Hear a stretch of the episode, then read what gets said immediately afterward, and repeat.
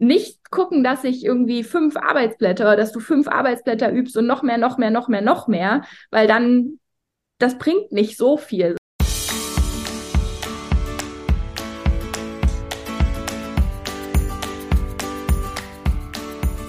Ich wünsche dir einen wunderschönen guten Mega Morgen. Hier ist wieder Rocket, dein Podcast für Gewinnerkinder. Mit mir, Hannes Kannes und du auch. Wir legen erstmal los mit unserem Power Dance. Also, steh auf, dreh die Musik laut und tanz einfach los.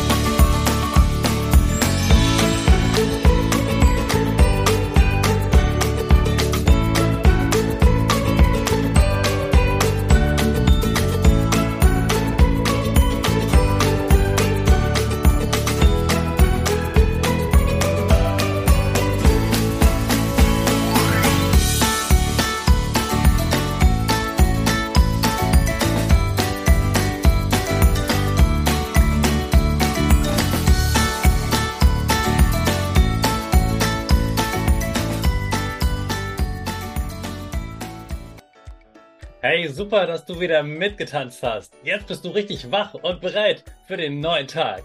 Bleib gleich stehen, denn jetzt machen wir wieder unsere Gewinnerpose.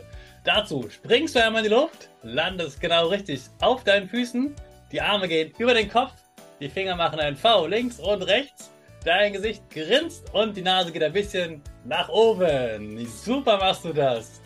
Jetzt sprechen wir gemeinsam unser Power Statement, also sprich mir nach. Ich bin stark.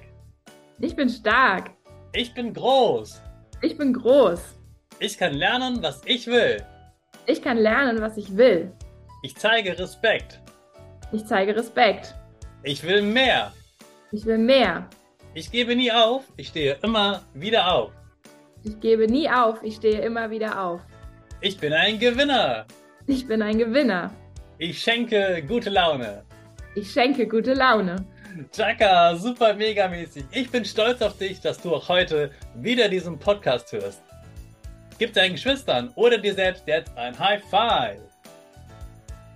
Sag mal, ganz viele fragen mich, wie kann ich mich gut auf eine Mathearbeit vorbereiten? Was kann ich da Gutes machen, damit ich mit einem guten Gefühl in die Arbeit gehe? Hast du da einen Tipp für uns?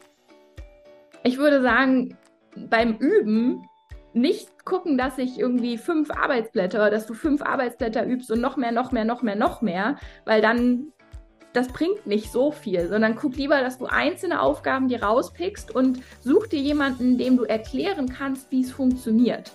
Weil in dem Moment, wo du anfängst, das jemandem zu erklären, und das kann deine Schwester sein, dein Bruder sein, Mama, Papa, Freundin oder so, ähm, und wenn du das erklären kannst für jemanden, der es vielleicht noch nicht kannst. So, dann kannst du ja deine Mama vielleicht mal fragen, so kannst du dich jetzt gerade mal doof stellen, so dass du das jetzt noch nicht kannst und ich soll dir das jetzt erklären, so als wärst du jetzt gerade eine Klasse unter mir.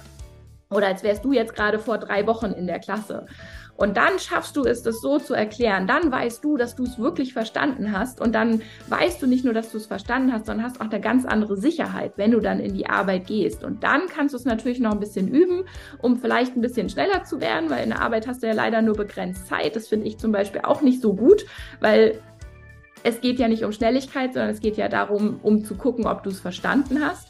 Aber erstmal schau, dass du es verstanden hast und dann hast du ja eine ganz andere Sicherheit und dann kann man noch mit einem Arbeitsblatt oder mit ein paar Aufgaben üben, sodass es ein bisschen schneller wird. Aber so ist die richtige Reihenfolge, nicht andersrum, weil sonst stresst dich das Üben und du weißt die ganze Zeit nicht so richtig, habe ich es jetzt eigentlich verstanden oder nicht und dann kommt eine Unsicherheit und dann funktioniert es nicht so gut.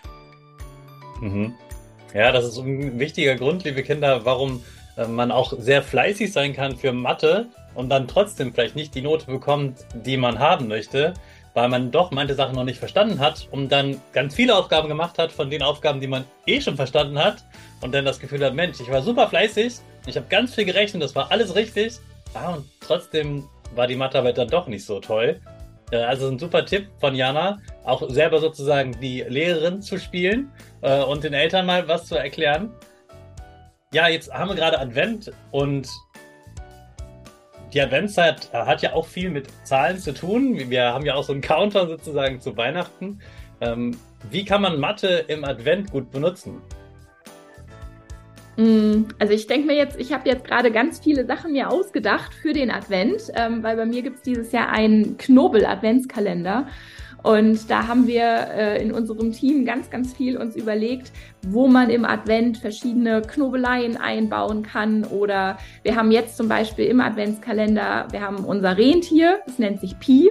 Das ist für alle die, die das Video gucken, dieses Zeichen hier. Das ist ein mathematisches Zeichen. Das kennst du in der Grundschule noch nicht. Das kommt erst auf der, auf der weiterführenden Schule.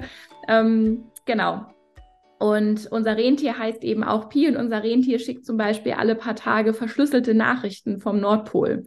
Und wenn man die entschlüsseln muss, da muss man auch ein bisschen knobeln, da muss man ein bisschen rechnen. Und dann bekommt man aber mit, was am Nordpol gerade so abgeht bei den Weihnachtsvorbereitungen. Und das ist jetzt zum Beispiel ein Weg, wie man Mathe da super einbauen kann, weil es hat gar nichts mit einem Arbeitsblatt oder mit, mit Rechnen wie jetzt in der Schule zu tun, sondern das ist ja wirklich eine eine Knobelei und was, was Spaß macht. Und da haben wir uns ganz, ganz viel von überlegt für die Adventszeit. Und natürlich auch der Countdown, obwohl man so jetzt, wo du gerade Countdown gesagt hast, so ich habe auch immer einen Adventskalender als Countdown im Kopf gehabt, aber er läuft ja eigentlich verkehrt rum. Countdown läuft ja eigentlich rückwärts und der, ja. der Adventskalender läuft vorwärts, fällt mir gerade zum ersten Mal auf. Aber man kann sich natürlich auch jeden Tag fragen, wenn man jetzt heute, wo wir das hier aufnehmen, ist der 2. Dezember.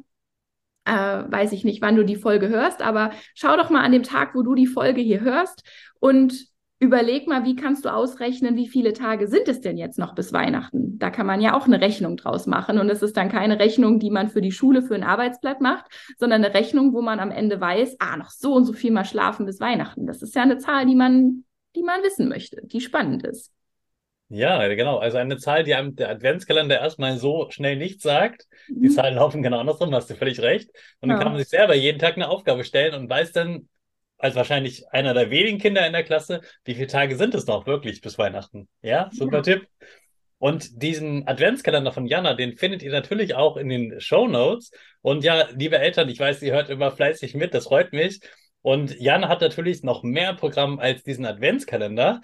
Jana, du hilfst auch äh, Eltern, damit sie mit ihren ähm, Kindern und Jugendlichen äh, mit Mathe besser klarkommen. Viele haben ja wirklich große Schwierigkeiten mit Mathe. Was genau bietest du da an? Wie hilfst du denen?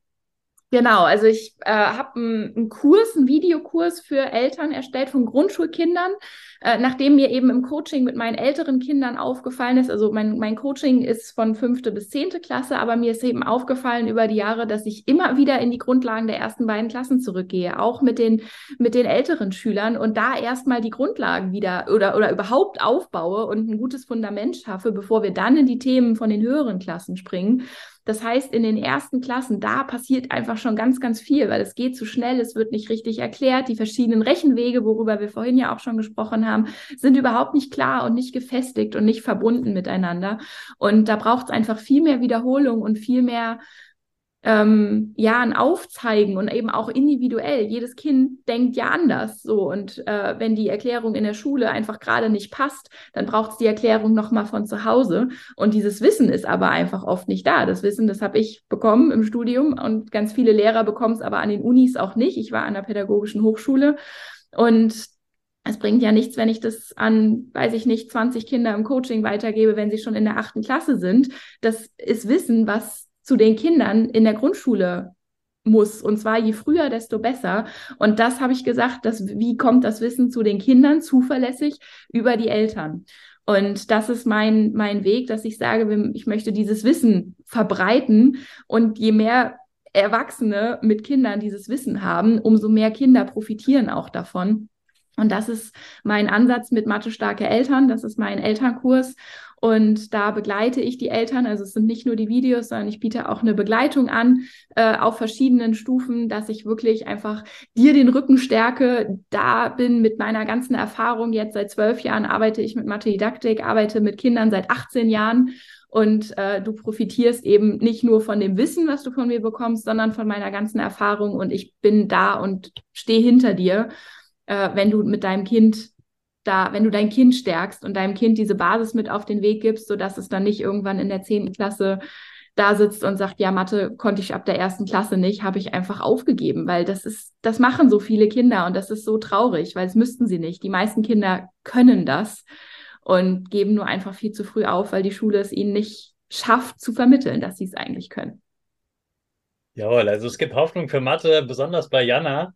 Also schaut unbedingt mal auf ihrer Homepage vorbei und auf ihren Social Media Kanälen. Du bist ja auf, auf TikTok, auf Instagram, äh, verlinken wir auch alles. Und ja, dann dank Jana, dass du heute hier warst und für uns Zeit hattest und für Mathe begeistert hast. Da wünsche ich dir einen ganz, ganz tollen Tag. Dankeschön, dir auch. Ja, das war das Interview mit Jana. Wir beschäftigen uns natürlich die ganze Woche mit Mathe. Freue dich drauf und schalt morgen wieder ein. Und jetzt starten wir wieder mit unserer Rakete alle zusammen. Fünf, vier, drei, zwei, eins. Go, go, go!